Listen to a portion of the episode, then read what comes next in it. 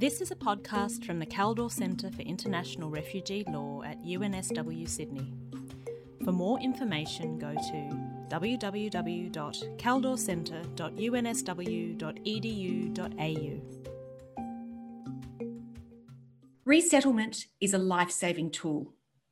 It's a way that countries like Australia can help refugees and their families to find safety.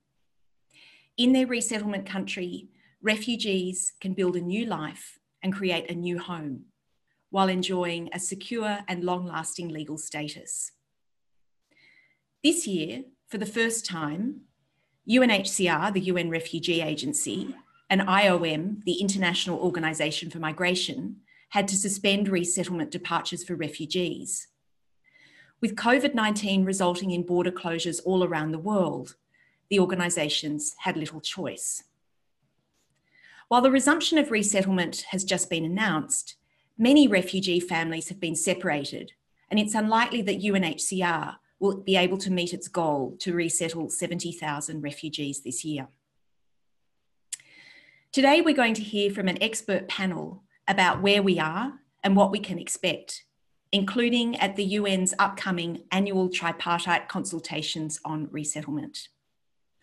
I'd like to welcome each of our speakers before proceeding to our initial discussion, followed by questions from the audience. Kate O'Malley is the Senior Policy Advisor to the UNHCR Multi Country Representation in Canberra. Prior to this, she held two global UNHCR roles. In 2018, she was engaged in promoting third country solutions for refugees to advance the Global Compact on Refugees. And before that, she led UNHCR's resettlement service as Deputy Director in the Division of International Protection in Geneva at UNHCR's headquarters. Earlier, Kate spent more than 20 years in the Australian government working in the migration and foreign affairs portfolios. Sally Pfeiffer is the Assistant Secretary Humanitarian Program Capability Branch in the Department of Home Affairs. The branch implements government policy in relation to refugee and humanitarian visas and Australia's international non-refoulement obligations, and also manages the delivery of the annual refugee and humanitarian program intake. Since joining the Australian Public Service in 2002, Sally has held roles in the Australian Government Information Management Office and the Department of Finance and Administration before moving to the Department of Immigration in 2007. Paul Power has been the CEO of the Refugee Council of Australia, which is the national umbrella body for 200 agencies working with refugees and people seeking asylum, since 2006. Paul leads the Refugee Council's policy development and public education on refugee issues, as well as its advocacy with the Australian Government, international networks, and UNHCR. Since 2012, Paul has served as a steering committee member of the Asia Pacific Refugee Rights Network, known as APRRN. He previously served as a member of the Australian Government's Refugee Resettlement Advisory Council and as co chair of the Global Working Group on Resettlement and the annual tripartite consultations on resettlement. Dr. Malika Sheikh Eldin is AMES Australia's Manager of International and Community Development and is responsible for ongoing dialogue and capacity building partnerships with refugee communities and sector organisations for AMES Australia. After fleeing war from Eritrea in the late 1970s, she completed a doctorate, set up refugee centred social enterprises, and helped thousands of new arrivals to Australia to settle successfully. Malika has been instrumental in developing world leading settlement programs, and she represented Australia at the UNHCR annual consultations, fora, and conferences. Malika has sat on the board of the Refugee Council of Australia since 2007, and she's currently a member of the gender audit team at UNHCR in Geneva. So, welcome to our four experts. We have a stellar lineup for you. And I would now like to um, ask my first question to Kate O'Malley from UNHCR. Kate, can you tell us why is resettlement important from UNHCR's perspective? And broadly speaking, what has the impact of COVID 19 been on resettlement around the world? Thanks, Jane, and thanks also to the Kaldor Centre for having uh, this event today. I think it's a, a, very topical matter at the moment. It's a concern to a lot of individuals, but I think for a lot of um, organisations and others who are, have been really strong advocates in this area. I mean, resettlement, uh, for those who are not overly familiar with it, is often contextualised within the sort of three durable solutions that we talk about um, in UNHCR, one being voluntary repatriation, the other local integration in the country of asylum. And then resettlement sort of reserved sometimes is the third durable solution for really um, attending to those individuals, those refugees who won't be able to sort of find a solution elsewhere, who are not thriving in their, their country of asylum and are at, at risk in that particular in that particular context. Um, so we we often think about it um, as uh, in line with UNHCR's mandate as both sort of assisting us with the solutions area of responsibility and also the protection area of responsibility. So we sometimes talk about it as a protection tool, which is, means it's a tool that we use for particular acute cases where we really need to move somebody, often quite quickly through an emergency process, uh, or move them out of, uh, away from that risk when their life and their liberty their safety um, are at risk. So, for example, we might have refugees who are in a detention situation where we might be able to negotiate for their release from detention if we can put if we can move them on to a, a resettlement country. Um, there might be a serious health concern, or the health concern of a child, where we're really going to see a loss of life if we don't move people. So it is a really critical tool in terms of a protection tool, in terms of a life-saving tool. And then we often speak also of it as a durable solution. So in large protracted refugee situations where um, the ability to provide some resettlement for some, some parts of that uh, refugee community is an assistance not only to those individuals but also to the broader uh, protection landscape. So we can negotiate perhaps more with the government to be able to provide more access to registration or more access to uh, land, for example, if we can demonstrate um, that we are also um, bringing in the support of the international community. So that sort of tangible expression um, by the rest of the world who are not at the borders of big refugee displacement scenarios is, is often delivered through resettlement. And perhaps, you know, in an overarching sense, we often talk about the, the notion of the strategic use of resettlement, which is when we really will go in and, and talk about if we can move that part of the population, can you provide um, access to, you know, registration? So there's been large um, negotiated uh, internationalized efforts in uh, resettlement in the past that have really aimed to provide protection to a particular, particular group um, through some negotiation. Um, and, and, I would just add that you know resettlement was also something from in terms of it being a, um, a burden sharing tool, a responsibility sharing tool.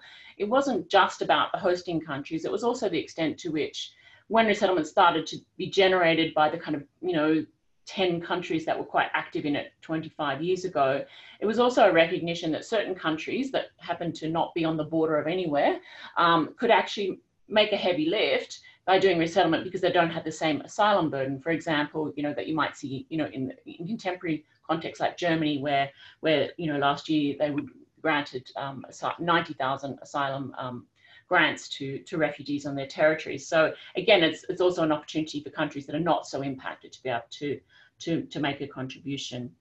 Um, when we think about resettlement, we've got categories that we refer people under, women at risk, victims of uh, torture and violence, for example. And each of those individual adjudications um, are very time consuming. Obviously, we first have to establish the, this, the, that the person is a refugee, but also then really the extra lift for resettlement is that you meet this, these kind of criteria which relate to vulnerability.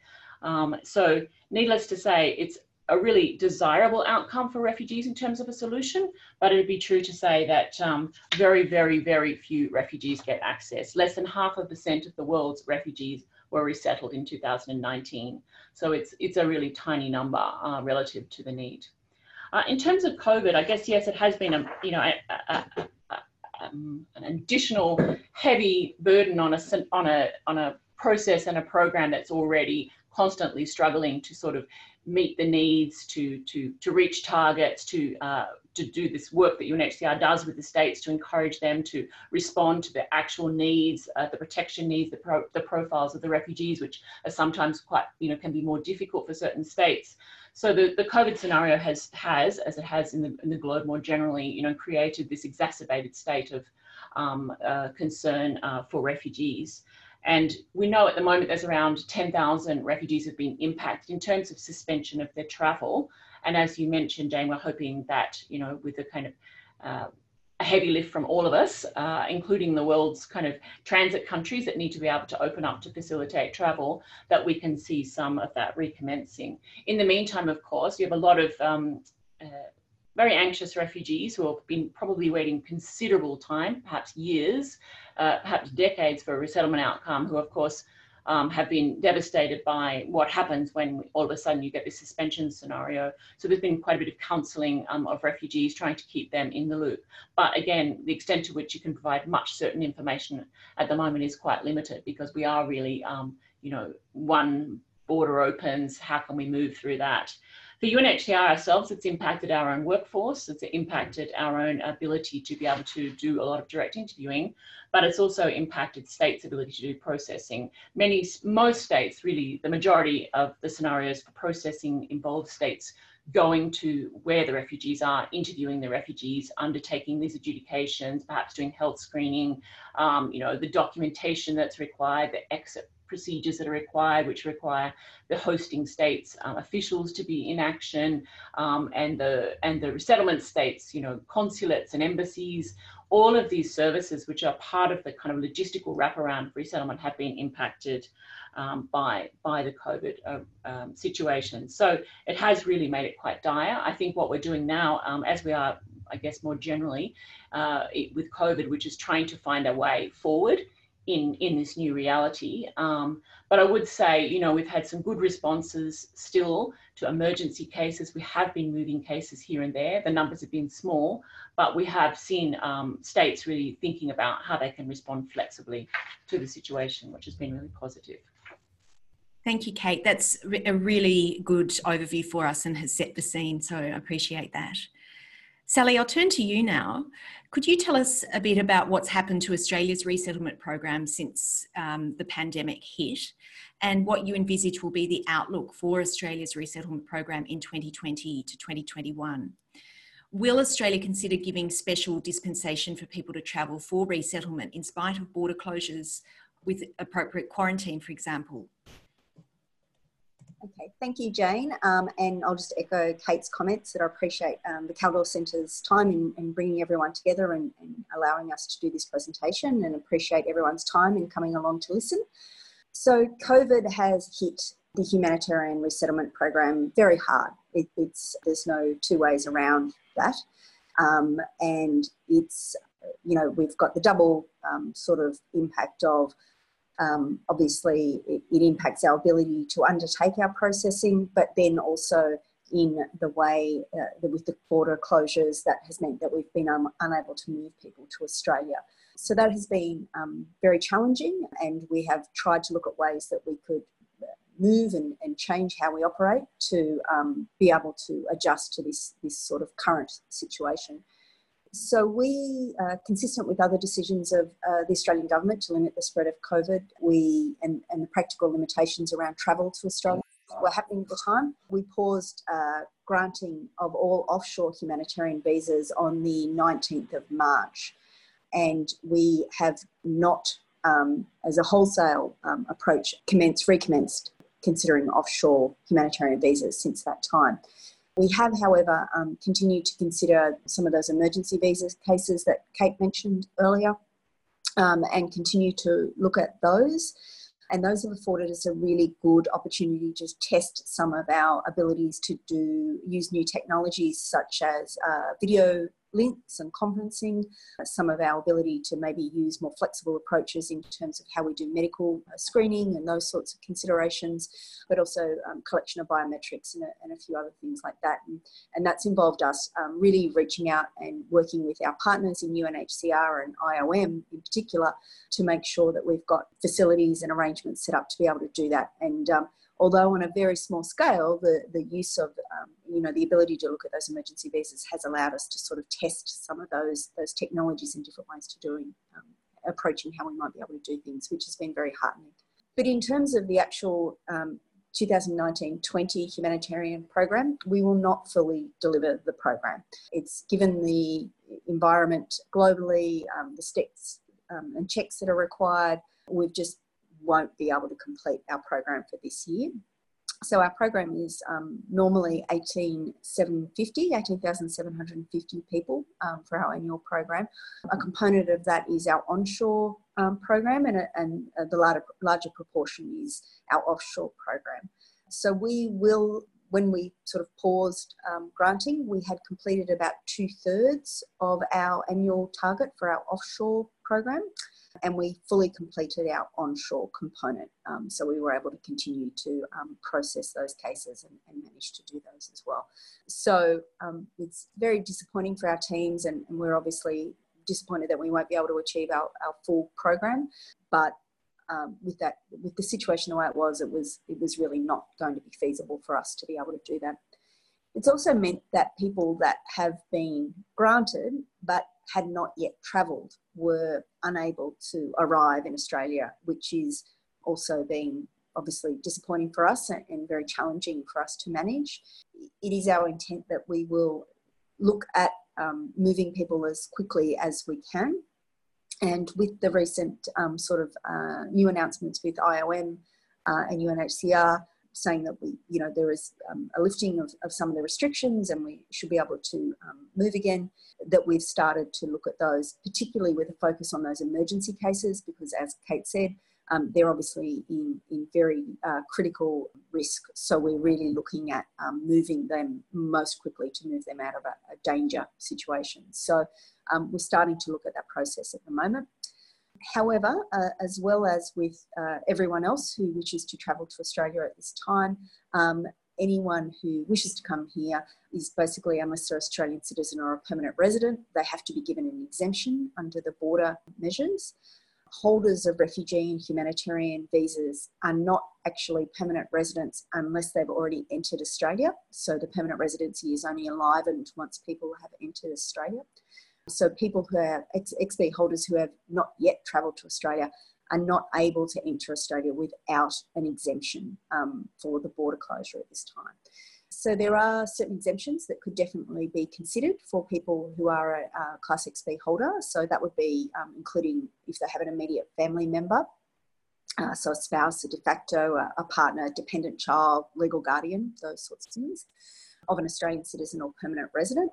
So um, there, and that person is usually resident in Australia, or there is a compassionate and compelling reason to travel. Um, and that definition of compassionate and compelling is available in the exemptions process, and people can go online and have a look at that exemptions process and, and see if they can seek an exemption under that basis we are very conscious that people with those um, uh, the lack of ability to um, travel, that people have an entry expiry date recorded on their visa grant notice. We're looking into that, and, and once our borders do reopen and we can do more international travel, we'll review that uh, those conditions and, and look at changing those arrangements so that we can make sure that people are still able to travel and, and um, that that travel can be facilitated. So we're definitely looking at that. I think um, Jane, you also asked about the sort of what does this mean for the future of our program. At this stage, uh, there is no real uh, uh, capacity for us to roll over any shortfall in this year's program into the next year's program. Uh, and that's because it's set by cabinet. The, the, full figures are set by cabinet each on a yearly basis. So it's it's not that's something that we have explored, but that's not really feasible. And um, I'm not sure if people are aware outside the Canberra bubble, but um, it, you know, the budget has been pushed back to October, which means that setting the program for this now, as of two days ago, current program year, so the 2020 2021 program year, is, is subject to that budget process. So that has meant that we, um, uh, you know, that pushes back our ability to set the program for this year slightly. But what it does mean is that while that's happening, we are focusing very much on um, having cases be ready for the process to recommence uh, and moving um, towards uh, making sure that we've got all those flexible arrangements in place that would allow us to continue to operate even if this COVID environment continues over um, the coming months or, or potentially even longer. So uh, for us, we're very much in a pl- um, sort of planning and, and re, re-litigating how we operate to make sure that we're ready to go as soon as we have that capacity. And Sally, could I just clarify something with you? Was, I was thinking about it and then a question also popped in. Um, you mentioned that you completed two thirds of the target for the offshore component for well, now last year, but 2019 to 20. Mm. Um, and you'd fully completed the onshore component. So, does that mean that there's still a third of the offshore visas that just won't be used, if you like, or, or would they be then um, given to people onshore perhaps instead? Um, unfortunately, because of the way it is structured, we can't move on offshore to onshore. So we haven't been able to um, move that um, those visas to to an, the, the onshore program. So um, we've um, met all of the onshore component, which is 1,650 of, of the total number is the onshore component. We've done all of those, um, but we weren't able to move them. Yeah. Thank you for clarifying that. I'll turn now um, to Malika. What's been the impact of the cessation initially and or you know slowing down of resettlement for refugee communities in Australia? Thank you, Jan. Uh, the impact of cessation uh, or the slow uh, of resettlement for refugee communities in Australia is very significant, and it includes, you know, financial impact. Uh, refugee communities in Australia have been the main source of support for their families who are stranded in refugee camps and in other asylum countries. Now, many lost their jobs and are unemployed, so sharing their scarce resources with their families puts them in a very dire financial uh, situation. Family sponsorship and the resettlement process in general is very long and incurs uh, heavy costs on the refugee community members. Uh, for example, by the time the corona pandemic stops, many refugee families will have their medical checkups expired and need to repeat them all over again, creating a big financial pressure and making the refugees um, uh, more worried. Uh, as far as he the health impact is late engagement of refugee community members in um, uh, is raising uh, or in raising awareness about the pandemic and its impact made them less uh, prepared to coordinate their relatives sponsorship, creating a lot of uh, a lot of confusion, anxiety, and stress. There is quite a number of refugee community members who are themselves infected so they are not in a position to follow up with what's happening with their relatives' cases. Uh, psychological, the psychological impact of include some members may have already lost loved ones due to the uh, COVID-19 pandemic while waiting for resettlement, creating a sense of grief, helplessness, and depression. Um, also, uh, not knowing how and where to go for information about immigration updates or services and the uncertainty of um, knowing what is happening uh, to their dear family members and friends affected their mental health and well-being. Um, there is also a psychosocial impact. Due to the COVID-19 pandemic, refugees here in Australia have lost a very important or a very supportive mechanism that helps them with life burdens in their new country. This is the usual community gathering and informal contacts with their peers and friends. This opportunity to connect um, have been limited because of the stay at home and social distancing uh, guidelines, creating a sense of isolation and loneliness. Uh, there is also uh, the feeling of belonging. Uh, separating family members between different countries and delaying family uh, reunion, sending negative messages to uh, refugees in Australia. That their country, Australia, is not supporting their loved ones. The research evidence also show that long period of family separation with uncertain timelines for family reunion is a major obstacle to successful resettlement and identification with their new country. And then there is a service provision also, pre-COVID-19, there was uh, difficulty for refugee communities to link up with existing services due to language, culture, understanding the system, and also absence of trust. Uh, now that the, these, these services are turning online, it's adding a burden to those refugees because they lack the technology uh, know-how. Some individuals and families do not also have access to uh, devices to join online meetings others do not have, uh, you know, like access to home internet or sufficient data for uh, video calls, uh, etc. So um, I'll just answer some questions if there are any. Thank you. Thank you. Thank you very much, Malika. Um, we'll turn to Paul and then we'll um, go to some more questions from, from the audience. Paul, could you please tell us what do the civil society organisations that you work with see as a priority for resettlement once travel resumes? Thank you, Jane. Um, I think everyone who's involved in refugee resettlement in Australia wants to see the resettlement program return to normal as quickly as possible. Um, I think the, you know, it's important in the, the broader discussion about um, the migration program um, to remember that the offshore resettlement program, um, which is, I mean, the target um, in recent years has been 17,100 of the 18,750 permanent refugee visas.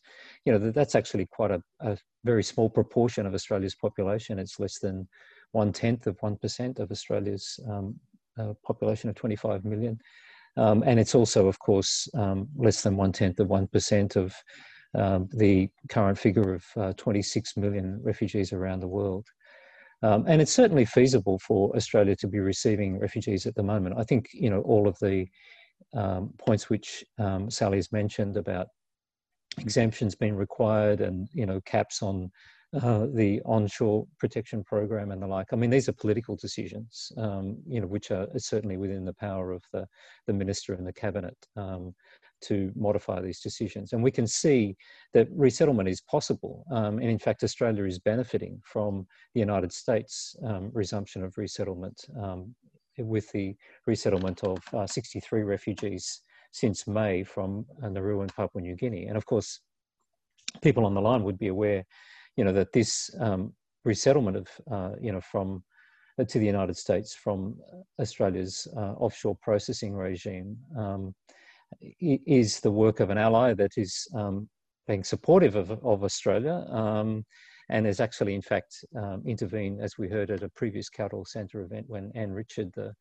uh, former US Assistant Secretary of State for Population, Refugees and Migration, spoke, um, that this gesture was in fact motivated by the Obama administration's concern about the way in which Australia um, and its Pacific partners were treating the refugees.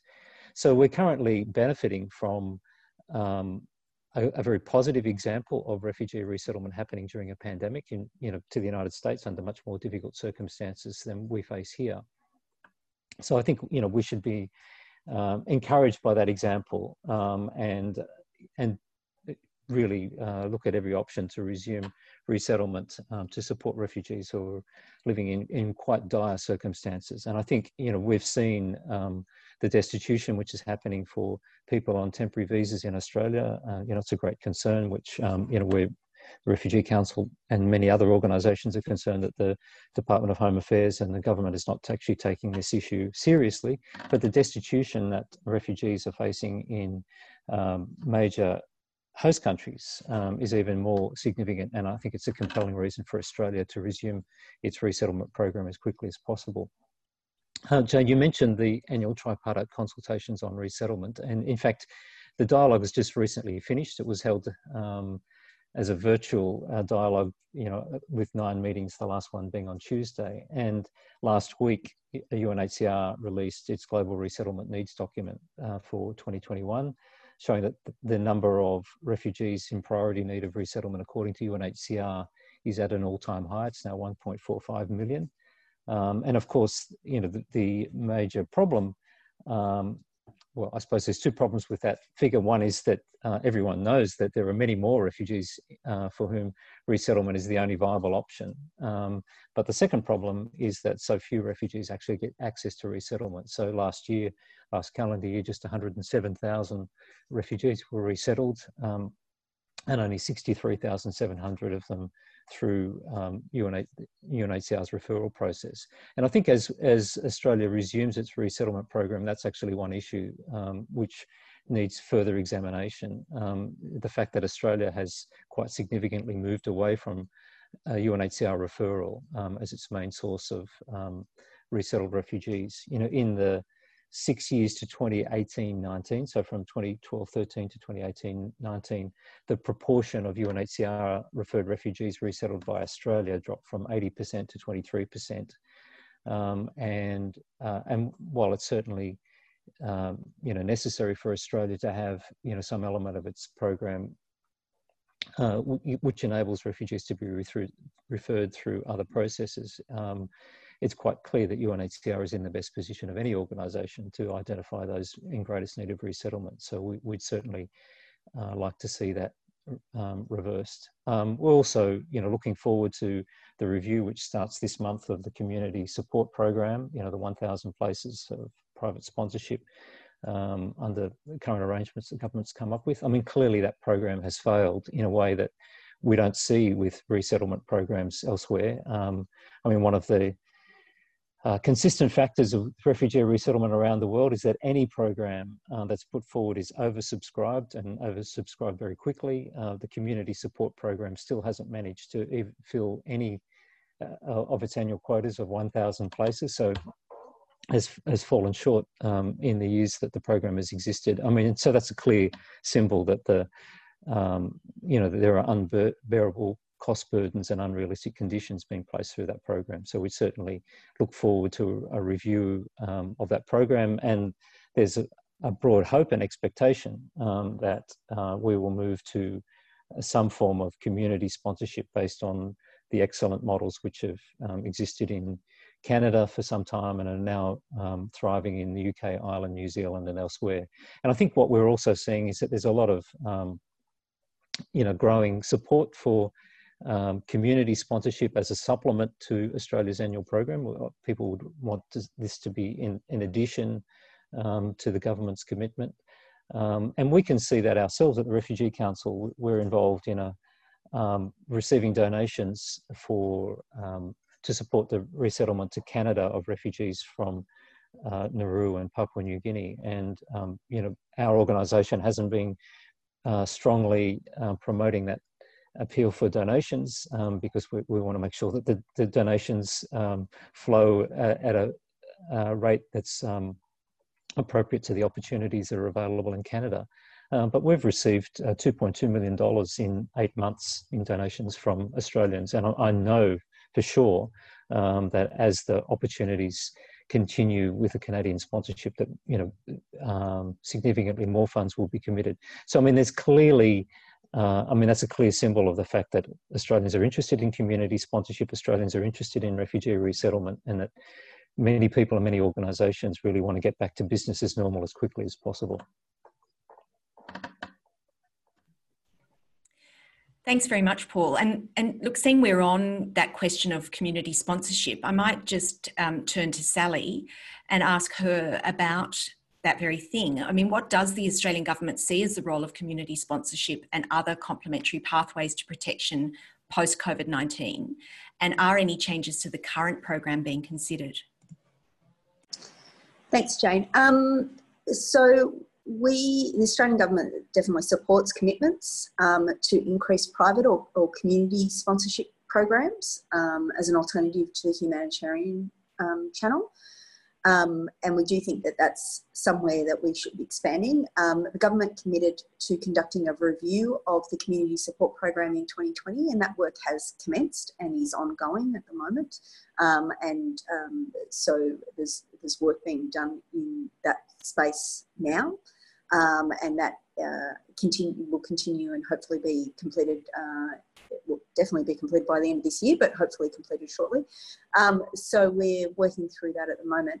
I, I do think, um, as Paul mentioned, there are some really good models um, in other countries. Canada is obviously a standout in, in their community model um, and the community sponsorship model that they have there um, do I think that we can go straight to something like that?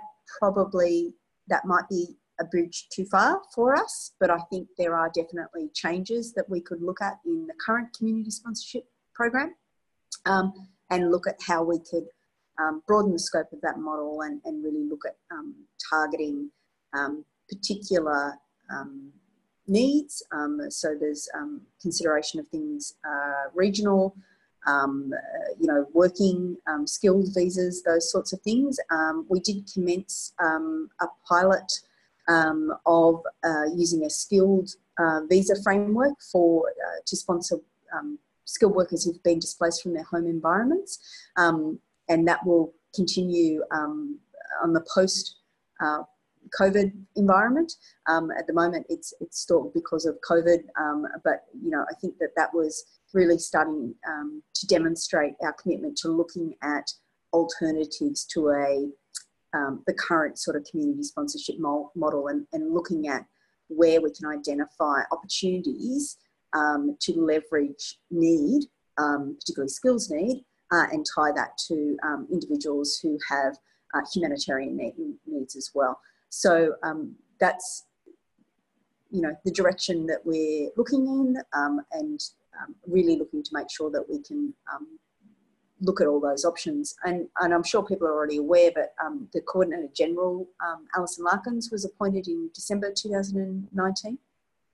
And one of, uh, you know, part of uh, the Coordinator General role is to provide that national leadership on driving better results uh, for migrants and humanitarian entrants um, in, in terms of their settlement outcomes, um, but also looking at labour market opportunities, um, English language, and uh, integration into the broader community. So, all the things that we think are really well supported by the idea of having a community sponsored model as well.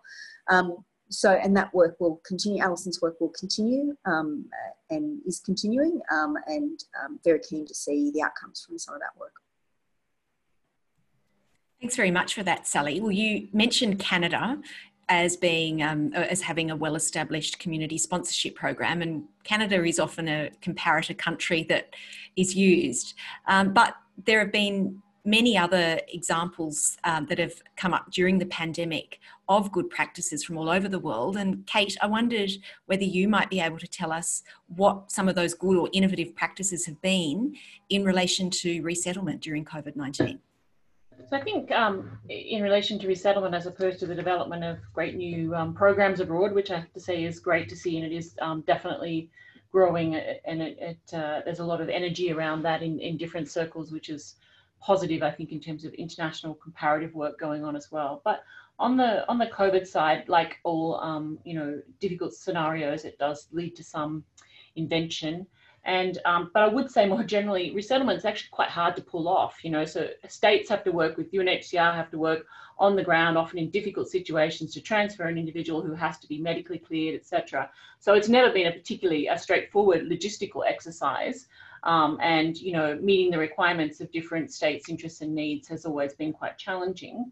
Um, what I think we have seen in the COVID context, and, and this includes the UNHCR, has had to think about its own practices and working remotely while managing important safeguards like identity management um, and ensuring that we're, we're addressing issues that might be fraudulent, for example. But things like um, uh, what we would call dossier submissions. And in fact, there's a number of countries that have always had these dossier programs, which is an ability for UNHCR just to pass the papers on a, file. So a file on a case which is accepted as UNHCR's adjudication, it meets the requirements of the state and there's no additional interview. The person is accepted on that dossier and then um, is, is organised to travel. So we've seen um, a bit of that happening. Um, for example, the UK program doesn't do any of this interviewing. They've always taken dossier cases. They would do some remote interviewing as necessary. So in some ways, we've just seen a little bit more of an expansion of some of those practices. Uh, and also practices that would normally have been used in the context of emergency cases. So with emergency cases, a lot of processes, you know, um, sort of cut off so we can be as uh, swift as possible to move somebody.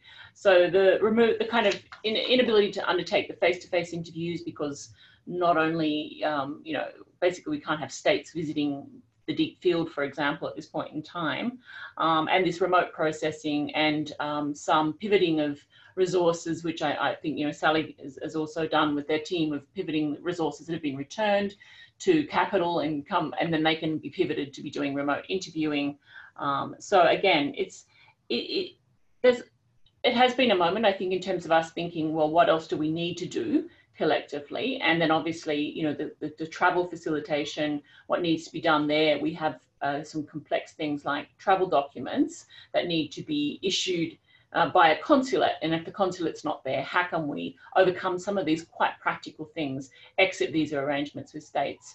So we've had some success, and I, but I think we've still got a, a fair amount of work to do to really make that an extremely sort of a uh, smoother process than, than we than we have at the moment.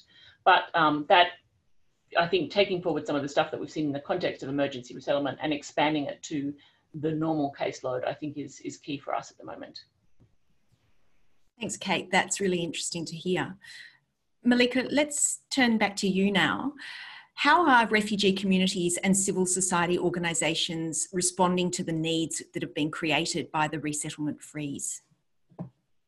Generally, there is a weak um, non-comprehensive refugee communities and civil society uh, organizations response because the response is focusing on messages, emails, webinars, and online services, targeting a very small portion of the refugee communities who are able to read and have computer knowledge.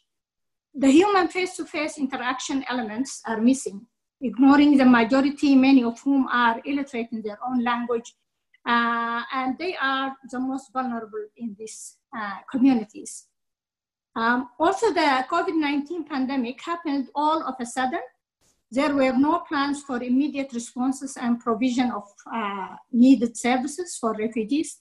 So um, health and settlement case workers are mostly trying to find solutions on an ad hoc basis. Also, there is a lack of early consultations and engagement of community members, which made refugee communities reluctant and not actively involved. involved. Um, lack of understanding and addressing the misinformation channels and spread of rumors that build through informal uh, links and family connections from inside and outside Australia uh, are often more trusted than public institutions. And this has to be addressed because it provides the wrong information to the community. There is also a lack of understanding of the social ties, their mechanism of operations between community members. Uh, that's, you know, weddings, funerals, intergenerational relations, and its negative impact on controlling the pandemic. So they know that uh, the community know that it's not allowed, you know, to go and visit visit uh, in large numbers, but still, you know, because they feel that they are committed, they it. Therefore, uh, the low level of English and or digital literacy made it harder to reach many members of the community. Despite those challenges, there is a strong community support for vulnerable members and among families. So lately, uh, or lately awareness about the pandemic uh, improved greatly. Uh, many welfare organizations are doing a great job in providing material and information support. However, those services can be improved by employing and training more bilingual and uh, bicultural community workers who can share public health messages that create behavioral changes, uh, safety, and improve well-being of uh, refugee communities. To achieve this, uh, to achieve those goals, and to continue providing these essential services and knowledge, community-based organizations need more access to resources, mainly uh, financial support. And I hope that this will be achieved. Thank you. Thank you very much for those insights, Malika. Paul, I'll turn back to you now and just ask what the impact of COVID 19 has been on the organisations themselves that support and advocate for resettled refugees. And will they be able to bounce back, do you think, when things are back up and running again?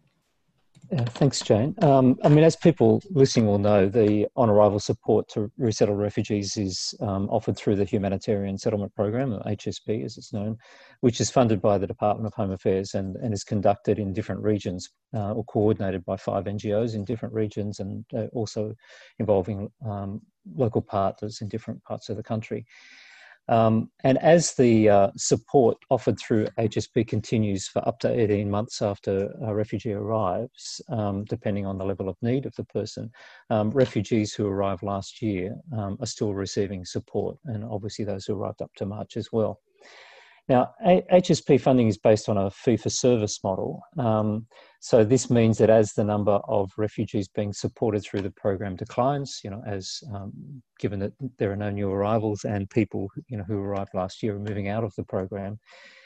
So as the number declines, so too does the level of income for the HSP services. And you know, and this is a major problem for the NGOs involved, and and also particularly for, you know, some of the smaller local partners that they work with. And it's a problem that's actually getting worse week by week.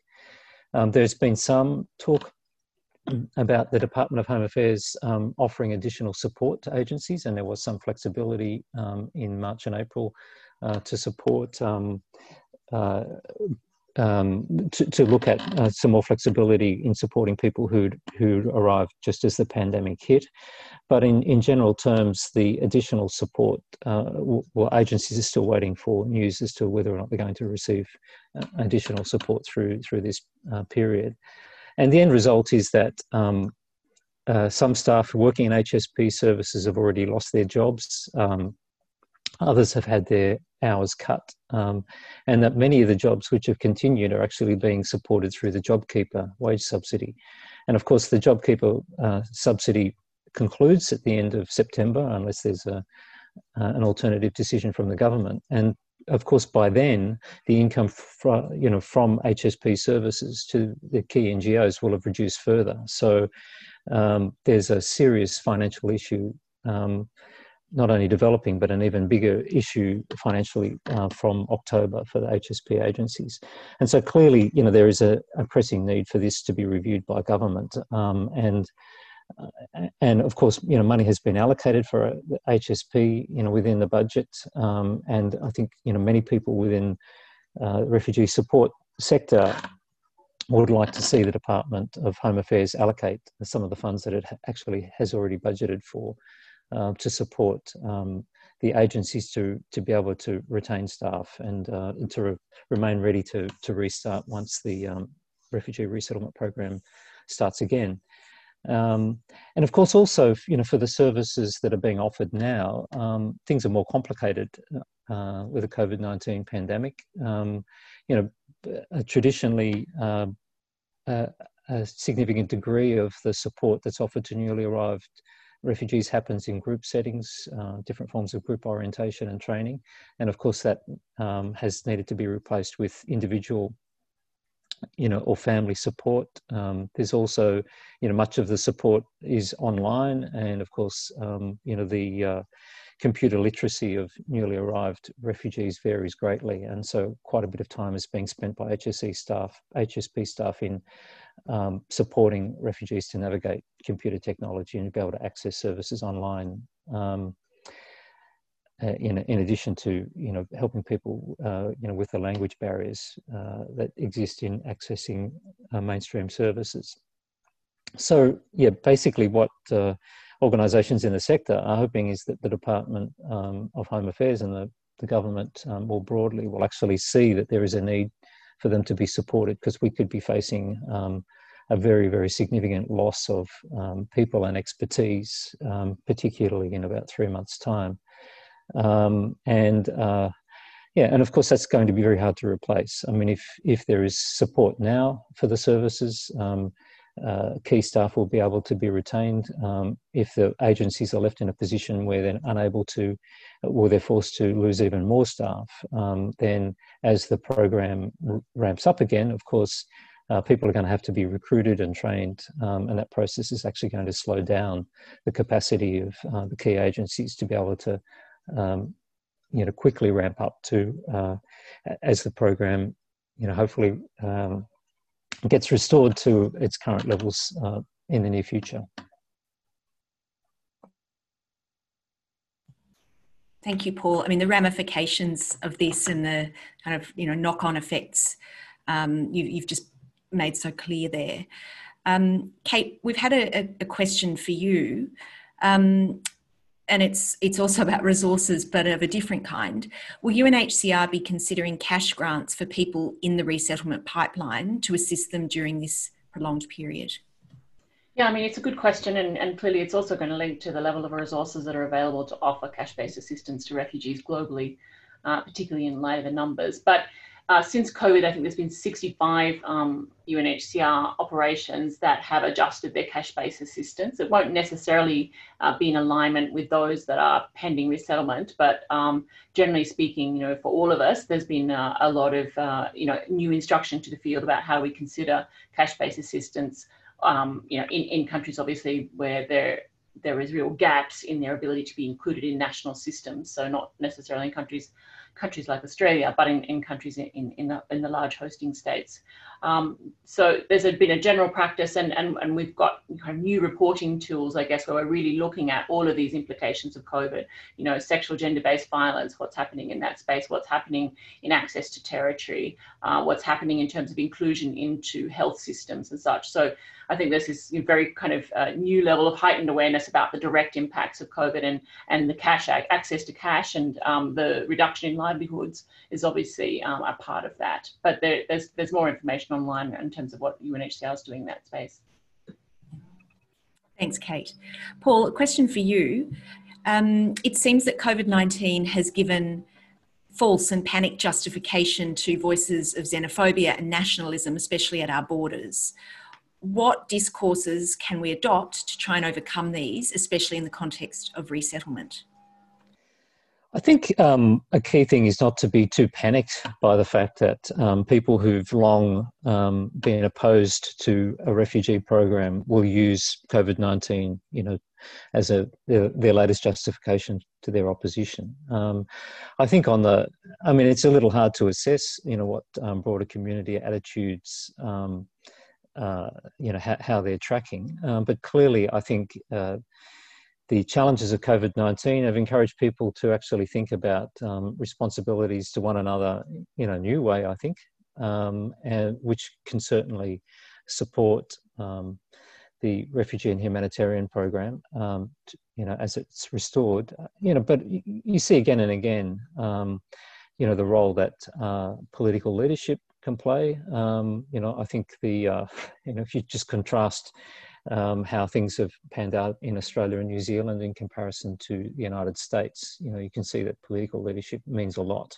Um, so um, yeah, I, I, would certainly hope that um, you know both sides of politics in Australia are strongly committed to um, a strong uh, offshore resettlement program. I mean, obviously there's there's a whole lot of, you know, it's a bit of a different debate in, debate in relation to asylum, but the offshore resettlement program is something that um, both uh, major political parties have long um, claimed as something which they strongly support. And I think it's important for those of us who care about um, this program to, you know, to continue to engage constructively, not be too spooked about, um, you know, negative and xenophobic voices, um, you know, and to uh, uh, keep encouraging, you know, the the uh, the current government and and the opposition to, you know, to, to keep continue with Australia's you know modest but important um, refugee resettlement program. Um, yeah, I mean, it, it ultimately, uh, yeah, the, the, way in which the our political leaders respond to any uh, negative sentiment, you know, is is going to have the biggest impact. But um, yeah, we need to be speaking up as citizens ourselves and encouraging the, the government to return to business as normal. I mean, the government wants to encourage all aspects of Australian life to re- return to business as normal as quickly as possible. So I think it's a, a reasonable aspiration for the refugee resettlement program to return to business as normal as quickly as possible as well. Thank you, Paul. That's that's a positive outlook, and you're right. We, at least in New South Wales, anyway, we're we're almost back to normal. So, um, so yes, let's hope that the same thing starts to happen in this area as well. Um, I guess a final question is: Do we know what other countries are planning to do in the resettlement space in the near future? Um, anyone who might like to to respond to that, um, I can hand over to you. Kate. I can make a couple of comments, but um, as part of the meetings that Paul referred to that have been going on in recent weeks, there's this, it's sort of an, an annual kind of tour de table of countries and where they're at in terms of their commitments. Uh, and uh, I think, you know, they're all, I guess many states, some states are still moving with their programs they're, um, and making uh, different efforts and, and combined sort of efforts of bringing in emergency cases and uh, trying to, to manage perhaps those from certain locations which might be more movable than others. But um, I think it would be, a, a, uh, as a general point, um, all states are indeed, you know, reflecting on the impacts um, of of what's what's happening with COVID in terms of you know the logistical constraints, the potential um, economic constraints, uh, public confidence issues, and such. So you know it'll it'll it'll continue to be, I think, quite a contested area for us, which you know in some ways is a setback because we've really invested in growing resettlement. You know when I you know look back a dozen years we had a dozen countries we've moved up to i think at a height about 37 countries involved in resettlement you know, it takes a lot to keep that engagement and keep those investments uh, from those countries and indeed investments in the whole, the systems uh, as a whole, as, as Paul's mentioned in relation to the post-arrival um, component, which really is the real resettlement, not the moving of the person, but what happens after they come and they get to start that life afresh. So I think we have challenge times ahead, but um, we're full of uh, optimism that we can make the best of it. Well, we'll hold on to that optimism in that case. I think that's the main thing we can do. And given the time, I would like to thank each of you once again for your expert views. It's been a, a, really enlightening panel. We very much appreciate your time and expertise. So, Kate, Sally, Malika, and Paul, thank you. Thank you to our audience, and we hope to see you all again at a future Kaldor Centre webinar. Goodbye.